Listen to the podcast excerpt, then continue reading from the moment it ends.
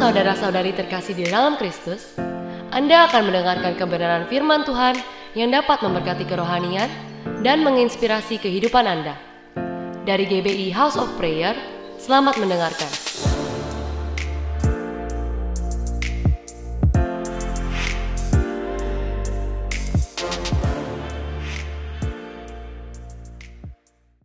Tema kita adalah amanat agung ya. Itu tema kita amanat agung.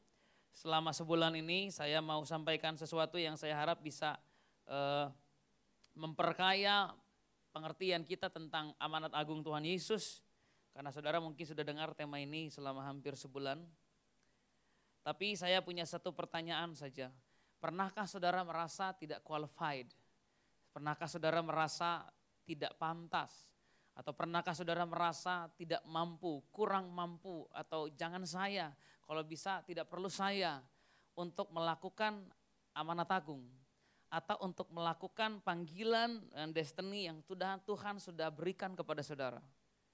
Pernah nggak saudara punya perasaan seperti itu? Kalau pernah ya berarti kita sama. Bahkan hampir selalu ketika ada penugasan yang baru, setiap kali Tuhan mau percayakan sesuatu yang baru, saya selalu merasa, I don't know if I can do it. Ya, saya nggak tahu saya bisa lakuin ini enggak ya. I don't know if I can do this.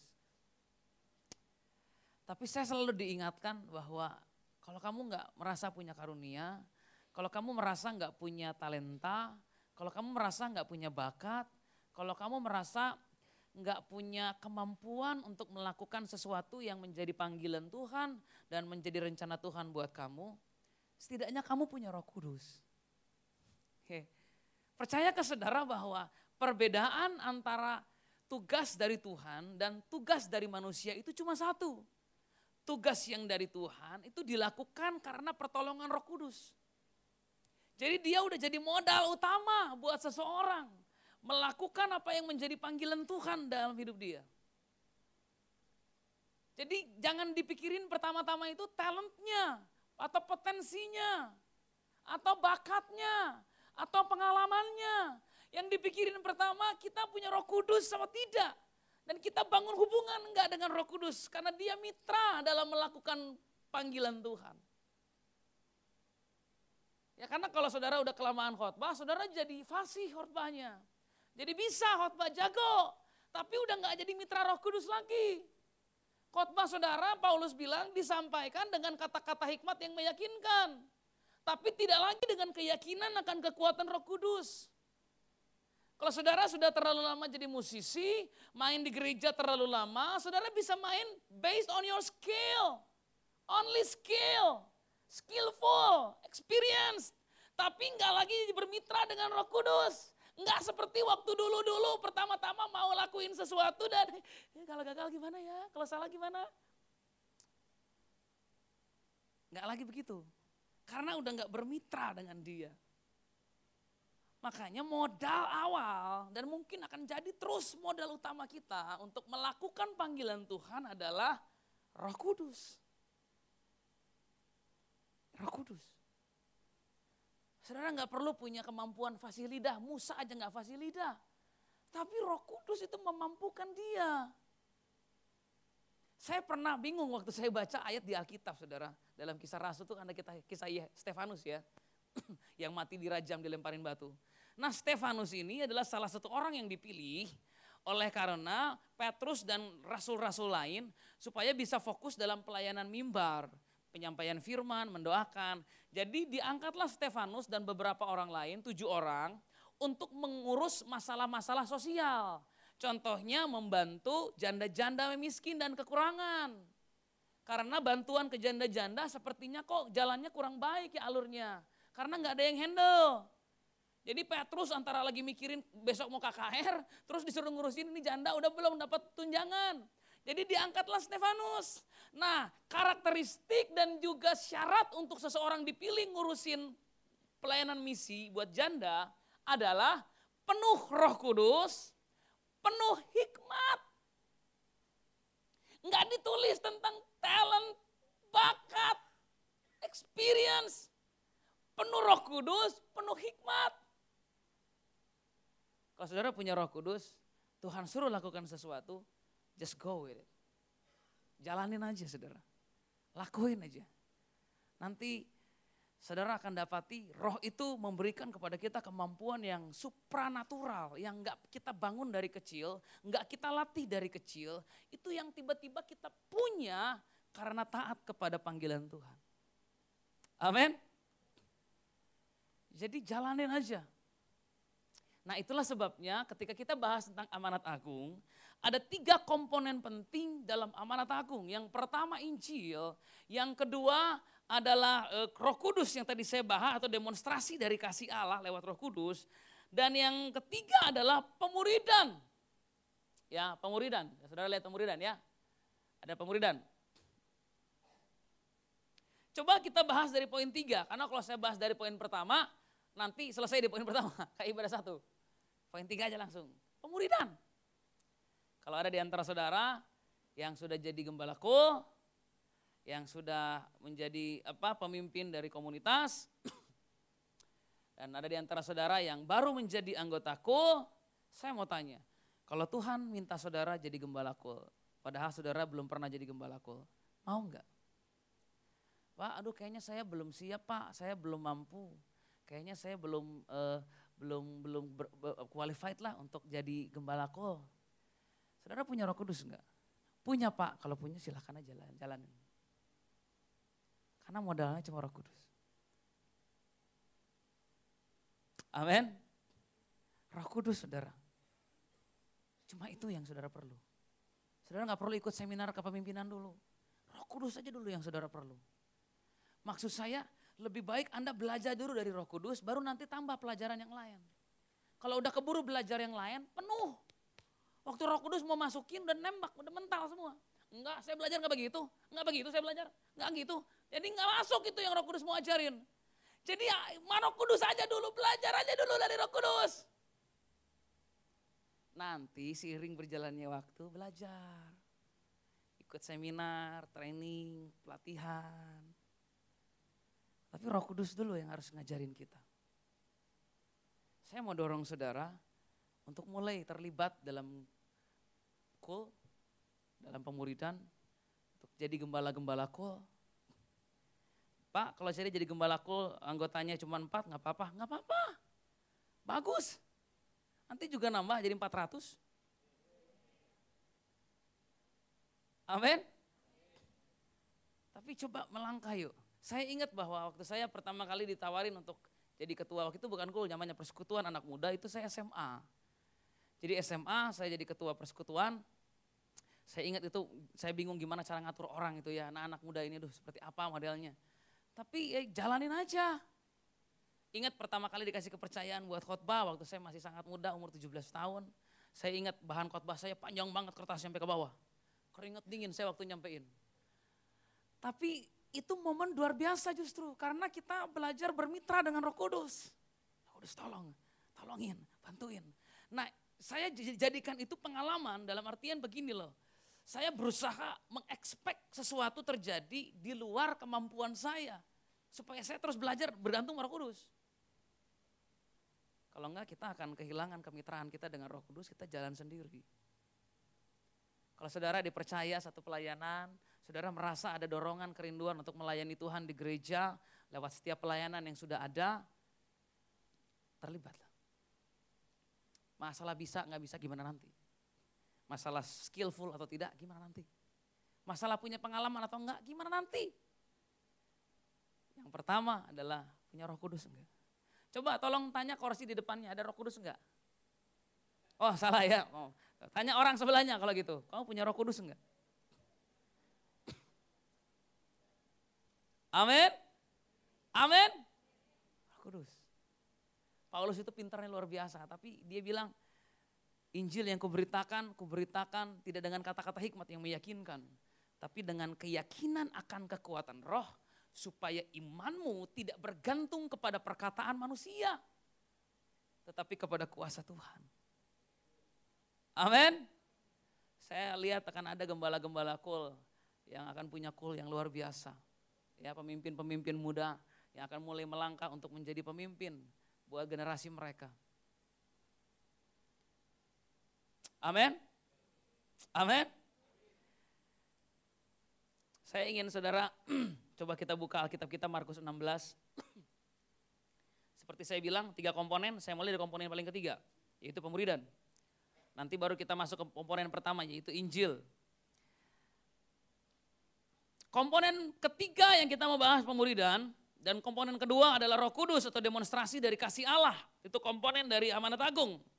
Nah Markus 16 ayatnya yang ke-15 sampai 16 berkata, Lalu ia berkata kepada mereka, pergilah ke seluruh dunia, beritakanlah Injil kepada segala makhluk. Siapa yang percaya dan dibaptis akan diselamatkan. Tetapi siapa yang tidak percaya akan dihukum. Lalu kita lihat dalam Lukas 24 ayat 1 dikatakan begini. Eh 24 ayat eh, 47. Lukas 24 ayat 47 berkata, dan lagi dalam namanya berita tentang pertobatan dan pengampunan dosa harus disampaikan kepada segala bangsa. Mulai dari Yerusalem. Kamu adalah saksi dari semuanya ini. Berarti amanat agung Injil yang kita beritakan adalah Injil tentang berita pengampunan dosa yang harus diberitakan. Katakan harus. Kenapa harus? Kenapa harus diberitakan? Karena kalau orang tidak menerima Yesus sebagai Tuhan dan Juru Selamat, orang itu binasa. Dia terhilang dan akhirnya menghabiskan kekekalan di neraka. Sehingga harus diberitakan. Harus diberitakan. Nah kalau harus, itu berarti kita nggak punya option. Kita nggak punya pilihan kecuali melakukan. Betul ya? Namanya juga harus. Kalau Eh, diharapkan, disarankan, ya itu nggak harus. Kalau harus diberitakan berarti kita nggak punya pilihan untuk tidak memberitakan. Nah masalah utamanya adalah pertama kita ingin memberitakan tapi mungkin kita tidak merasa punya kemampuan melakukan itu. Saya tanya, punya roh kudus enggak? Kalau punya, Anda bisa memberitakan itu. Punya roh kudus enggak? Punya. Kalau punya Anda bisa digembala aku. Bisa. Punya roh kudus enggak? Punya. Kalau punya berarti Anda bisa terlibat dalam pelayanan. Bisa melayani Tuhan. Karena kita punya roh kudus yang memberi kita kemampuan untuk melakukan apa yang memang kita nggak bisa lakukan sebelumnya. Amin. Nah, saya mau bahas dulu di poin tiga saya bilang tadi pemuridan.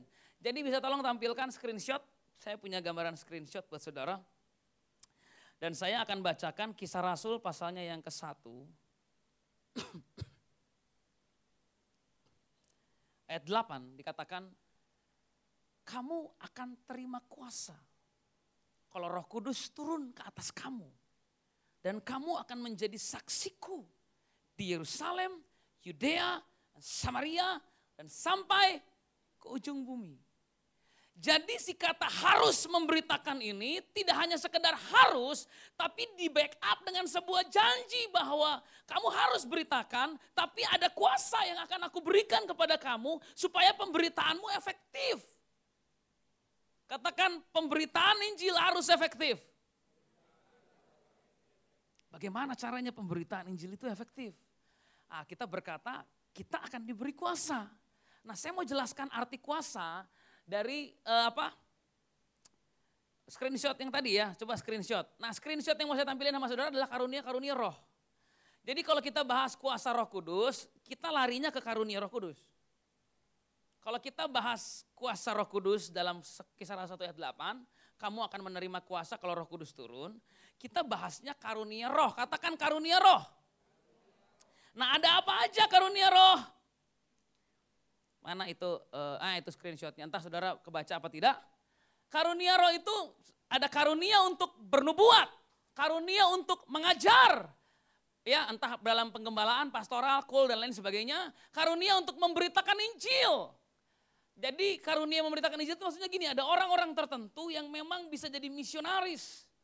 Yang terpanggil untuk penginjilan massal. Banyak di tengah-tengah lapangan. Ya, atau orang-orang yang memang terpanggil untuk menjadi pelayan-pelayan misi. Lalu ada karunia untuk melayani, katakan melayani. Saudara mungkin punya panggilan untuk melayani loh. Itu karunia melayani. Saudara tuh orangnya nggak mau melayani orang, males. Ketemu orang aja nggak suka, introvert, pendiam, penutup. Tapi tertutup saudara orangnya, tapi ketika roh kudus itu ada, saudara jadi pengen melayani orang. Melayaninya gimana Pak maksudnya? Ya seperti tadi. Tugasnya cuma nganterin saya dari sini ke jembatan 5. Balik lagi. Seperti tadi. Bawain tas saya ke dalam. Seperti tadi. Beresin kursi. Seperti tadi. Beresin kabel.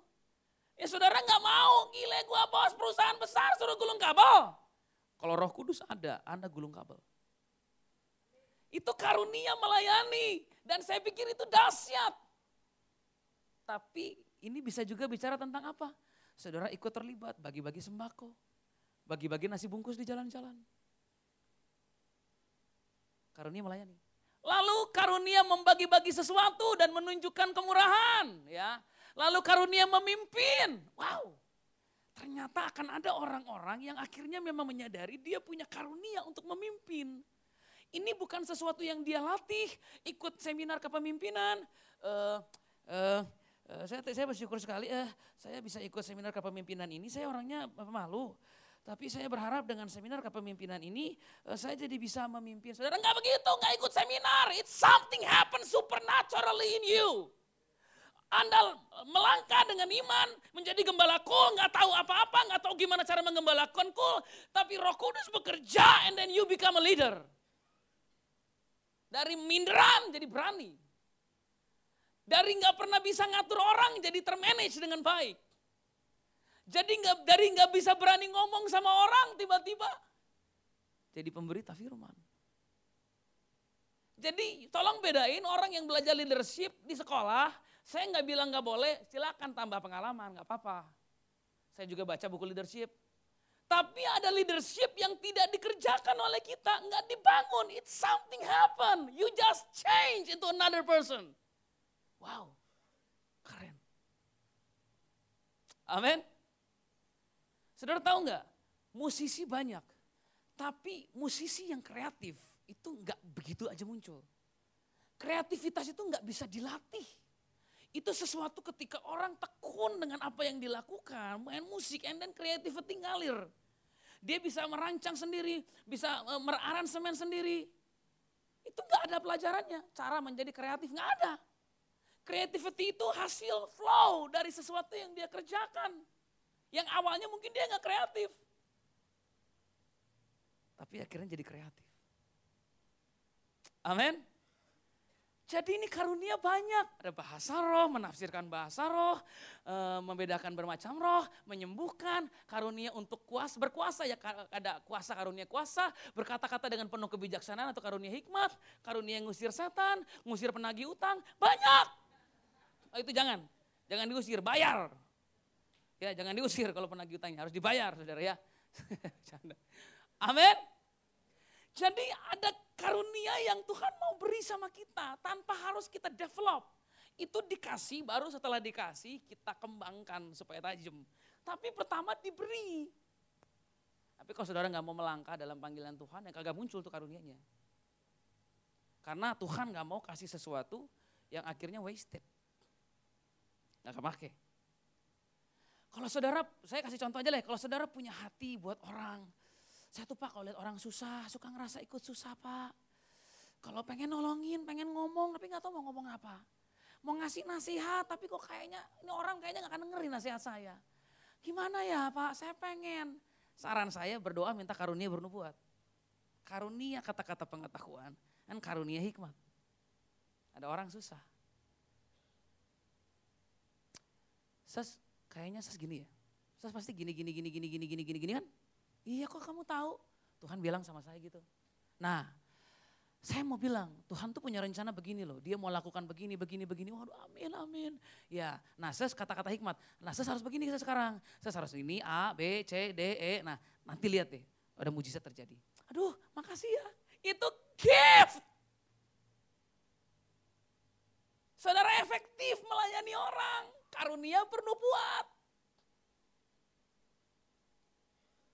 Karunia apa lagi? Mengusir setan. Gift. Pak jangan yang setan-setanan pak, yang lain. Boleh pilih yang mana? Jangan setan-setanan ya. Pemimpin udah, menafsirkan bahasa roh udah, membedakan bermacam-macam roh. Ini penting. Pak saya bisnis pen pak. Kalau bapak nggak mau, uh, kalau bapak mau tahu, saya udah ribuan kali pak.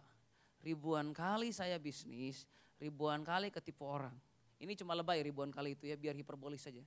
Saya ketipu terus pak. Selalu kalau bisnis yang saya bisnis barang tuh selalu ini orang uh, kagak benar pak. Saya selalu ketipu pak. Uang saya hilang begitu aja. Nah, minta karunia membedakan roh. Waktu Anda ketemu sama orang ngajak kerja sama, Anda nilai Tuhan tolong tunjukin orang gimana. Gue punya modal, ini orang benar gak nih? Karunia membedakan roh menjadi, membuat saudara mampu memilih orang tepat untuk bisnis, untuk diajak kerjasama. Jadi nggak ketipu. Termasuk milih pasangan hidup, pakai karunia membedakan roh. Aku padamu. Kalau nggak benar nih, tinggalin.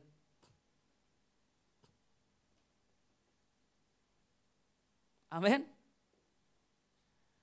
Karena ada orang-orang yang memang memang belum berubah hidupnya, tabiatnya masih rusak yang jahat hatinya, kita berkata durhaka pikirannya, yang memang ingin merusak hidup orang lain.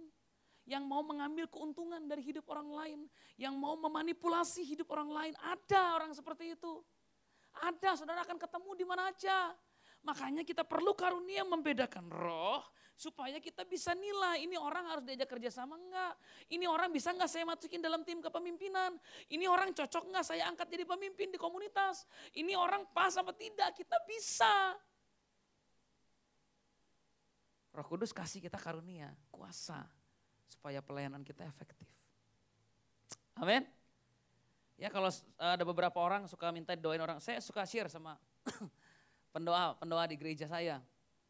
Saya pengen memotivasi mereka untuk mulai bergerak dalam karunia Roh Kudus. Jadi cara saya memotivasi mereka adalah dengan membuat saya seril mungkin di depan mereka. Saya bilang begini, kalau ada orang datang sama saya minta Pak tolong doain Pak, saya lagi bingung. Saya confident. Ya karena saya punya karunia bernubuat, karena kata-kata pengetahuan, jadi saya confident. Saya bisa doain orang. Saya, tapi kalau orang datang Pak, kenapa pinggang saya pas sakit, saya langsung iman saya runtur. Saya rasa aduh sembuh apa kagak nih orangnya. Karena saya realize saya nggak punya karunia kesembuhan. At least belum dikasih sama saya. Jadi kenapa saya tetap sembuhin orang sakit? Karena Alkitab berkata kamu akan menumpangkan tangan atas orang sakit. Dan orang itu sembuh. Jadi saya melangkah dekat pakai iman doang. Karena Tuhan Yesus bilang doakan orang sakit. Tapi beda dengan orang yang ada gift gift itu membuat seseorang akan jauh lebih confident, tapi juga akan jauh lebih efektif melayani orang lain. Jadi kalau ada orang sakit dan doain sama saya, semoga sembuh Tuhan. Dalam nama Yesus. Amin. Pak, Bapak Iman pulang pulang ke rumah Pak, percaya Tuhan sembuhkan. Maksud saya pulang ke rumah supaya saya nggak tertuduh. ya harusnya kan saya tanya, gimana Pak, dadanya masih sakit apa tidak? Kalau dia jawab masih kan saya langsung, aduh ampun, kenapa doa gua nggak ngaruh ya. Coba kita doa sekali lagi Pak. Dalam nama Yesus jaringan dan sel yang rusak diperbaiki. Jantung yang saat ini sakit disembuhkan. Dalam nama Yesus. Gimana sekarang jantungnya Pak? Uh, udah agak mendingan sih Pak. Tapi kita bisa lihat air mukanya nih orang cuma pengen menghibur. Enggak sembuh. Ya, Nah saya tuh belum siap mentalnya untuk yang begitu. Tapi kalau nubuat, I can do it. Nah saudara kita punya gift beda. Beda kita giftnya satu sama lain. Saudara punya karunia memberi. Kalau saudara punya karunia memberi, believe me, ada kuasa untuk menghasilkan kekayaan yang Tuhan akan kasih. Karena Anda karunianya memberi. Jadi Alkitab berkata, kamu harus menyembah Allah. Kenapa? Karena dia yang beri kepada kamu kuasa untuk memperoleh kekayaan. Amin. So kita perlu gift untuk efektif dalam pelayanan. Saudara bisa menyentuh hati orang, membuka hati orang terbuka terhadap Injil pakai apa? Bawa sembako, pengobatan gratis. Hati orang terbuka.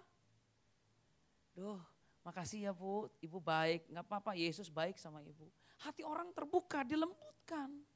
Lalu saudara mulai beritakan Injil Kristus bu. Yang bisa kami lakukan cuma menyembuhkan tubuh. Tapi yang bisa menyembuhkan jiwa ibu Yesus. Bu, kami cuma bisa kasih makanan, ini untuk makan ibu aja. Tapi bu, kalau untuk keselamatan, hidup yang kekal, jaminan damai sejahtera, cuma Yesus yang bisa kasih. Kebuka. Nah kita ini giftnya berlainan, karunianya beda-beda.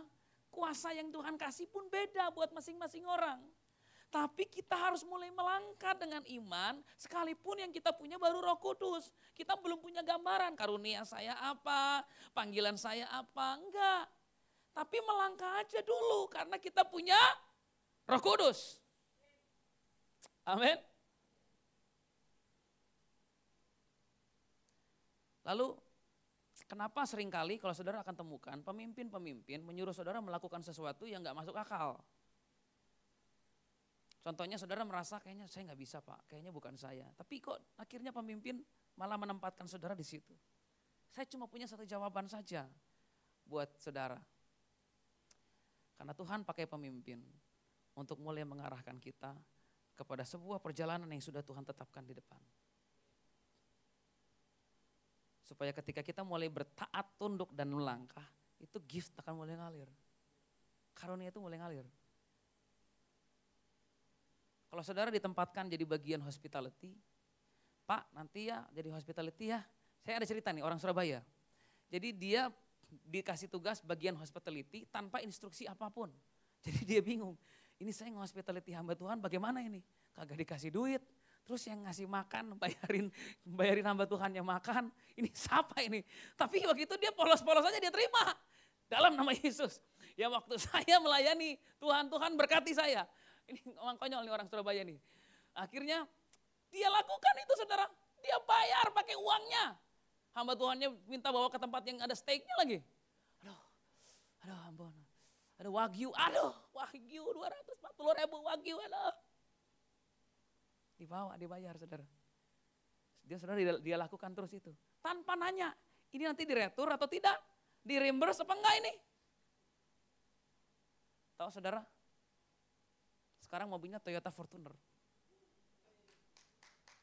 Diberkati luar biasa. Berkatnya melimpah. Kenapa? Karena ini orang emang giftnya di situ.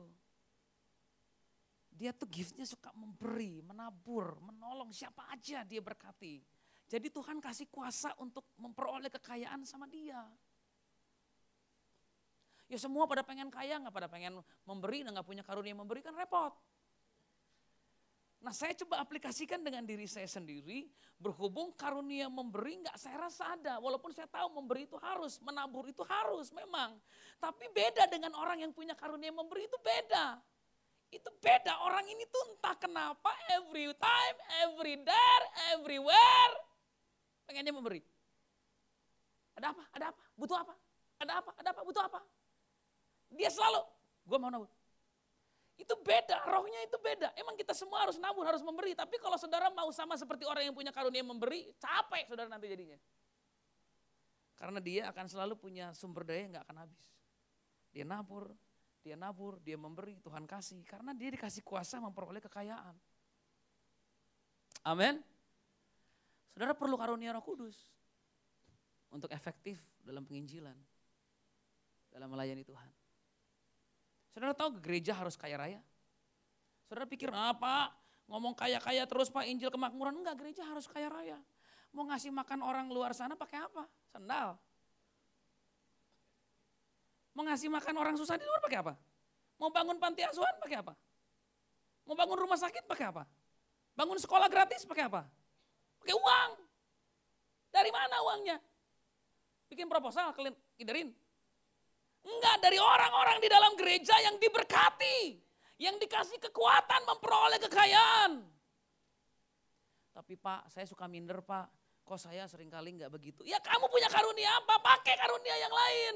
Punya karunia apa? Enggak semua orang di gereja masalahnya finansial. Ada orang di gereja yang finansialnya aman, anaknya berantakan. Kalau kamu punya panggilan di generasi muda, layani anak muda. Semua pengennya melayani pakai duit. Mata duitan. Amin. Jadi jangan semua diduitin. Saudara punya gift untuk melayani gereja dan melayani generasi. Enggak semua orang masalahnya duit. Dan sejak saya sadar itu, ya kalau saya kagak bisa nolong orang yang kesulitan dalam keuangan, ya saya coba cari orang yang bisa saya tolong bukan keuangan. Mungkin perlu direction. Dan ini istri saya di belakang, saksi hidup. Bagaimana dengan perkataan nubuatan aja, itu hidup orang berubah. Orang yang mau bunuh diri nggak jadi karena dapat tujuan Tuhan.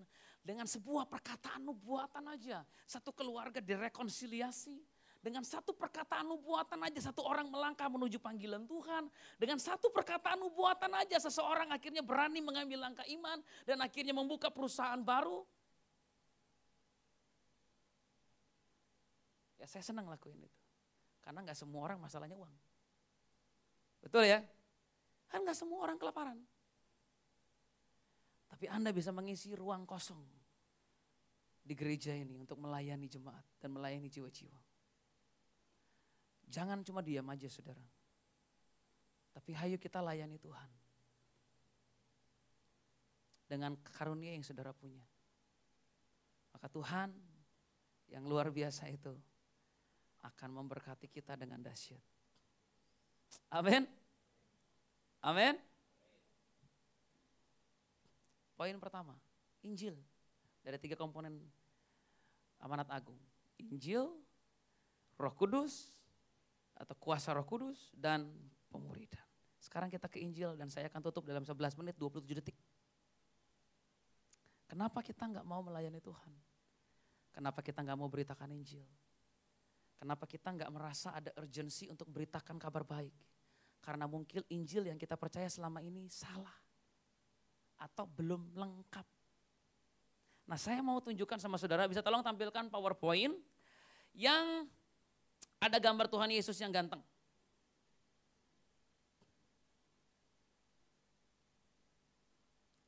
Ya, Tuhan Yesus yang ganteng. Itu dia. 1 Korintus 12 berkata, kamu tahu bahwa pada waktu kamu masih belum mengenal Allah, kamu tanpa berpikir ditarik kepada berhala-berhala yang bisu. Karena itu aku mau meyakinkan kamu bahwa tidak ada seorang pun yang berkata oleh roh Allah dapat berkata terkutuklah Yesus. Dan tidak ada seorang pun yang dapat mengaku Yesus adalah Tuhan selain oleh roh kudus. Saya ulangi kenapa kita perlu roh kudus bekerja sama dalam pelayanan kita. Karena orang tidak akan terbuka hatinya untuk mengakui Yesus sebagai Tuhan kalau roh kudus nggak bekerja dalam diri orang itu. Saya kasih contoh dulu. Ada satu ibu datang minta didoakan suaminya. Pak saya membawa suami saya ya ke gereja mau didoain sama bapak. Loh kenapa saya bilang mau didoain sama saya? Ya ini pak suami saya ini masih belum berubah, masih belum pulih. Ya dia masih melakukan dosa-dosa. Padahal udah berkali-kali Tuhan tegur. Jadi semoga kalau dia didoain dia berubah. Saya tanya, suaminya mau nggak didoain bu? Nggak mau. Loh, terus yang mau didoain siapa? Ya saya sebenarnya pak yang pengen suami saya didoakan. Saya bilang, nggak bisa. Kalau roh kudus aja belum jamah hatinya dan buka hatinya, Injil yang saya beritakan nggak akan masuk. Nggak bisa. Jadi gimana? Ibu berdoa, minta roh kudus jamah lembutkan hatinya nanti Injilnya diberitakan kebuka. Amin. Jadi kenapa kita harus beritakan Injil? Oleh karena ketika kita memberitakan Injil ada keselamatan buat orang yang menerima. Nah dalam slide selanjutnya coba tampilkan 1 Korintus pasal 8. Sebab sungguh pun ada yang disebut Allah baik di sorga maupun di bumi dan memang benar ada banyak Allah dan banyak Tuhan yang demikian. Apa uh, slide-nya? Selanjutnya setelah gambar Yesus ada slide selanjutnya next. Nah, ada yang disebut Allah.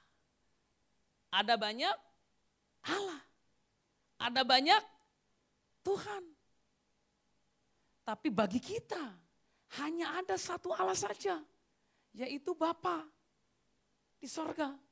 Dan hanya satu Tuhan saja, yaitu Yesus Kristus. Kenapa kita harus beritakan Injil dan memberitakannya dengan kuasa? Kenapa harus jadi gembala kul? Kenapa harus melayani di gereja? Kenapa harus terlibat dalam pelayanan misi? Kenapa harus buka pengobatan gratis, membagi-bagikan sembako? Kenapa Anda nggak boleh diam aja di tempat duduk cuma ibadah? Kenapa Anda harus terlibat dalam melayani Tuhan? Oleh karena cuma ada satu Tuhan saja yang bisa menyelamatkan manusia.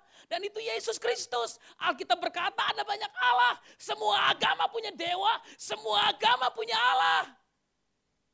Banyak nama Allah. Tapi cuma satu yang bisa menyelamatkan manusia. Yaitu Yesus. Itulah sebabnya mengapa kita harus melakukan amanat agung. Kalau enggak manusia binasa.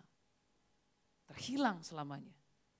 Coba tolong tampilkan grafik terakhir. Grafik di, di, dikasihi Allah dan dikasihi manusia. Saya mau tanya sama saudara.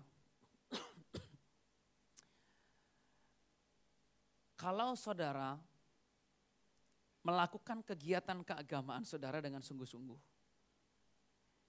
apakah semua agama mengajarkan kebaikan?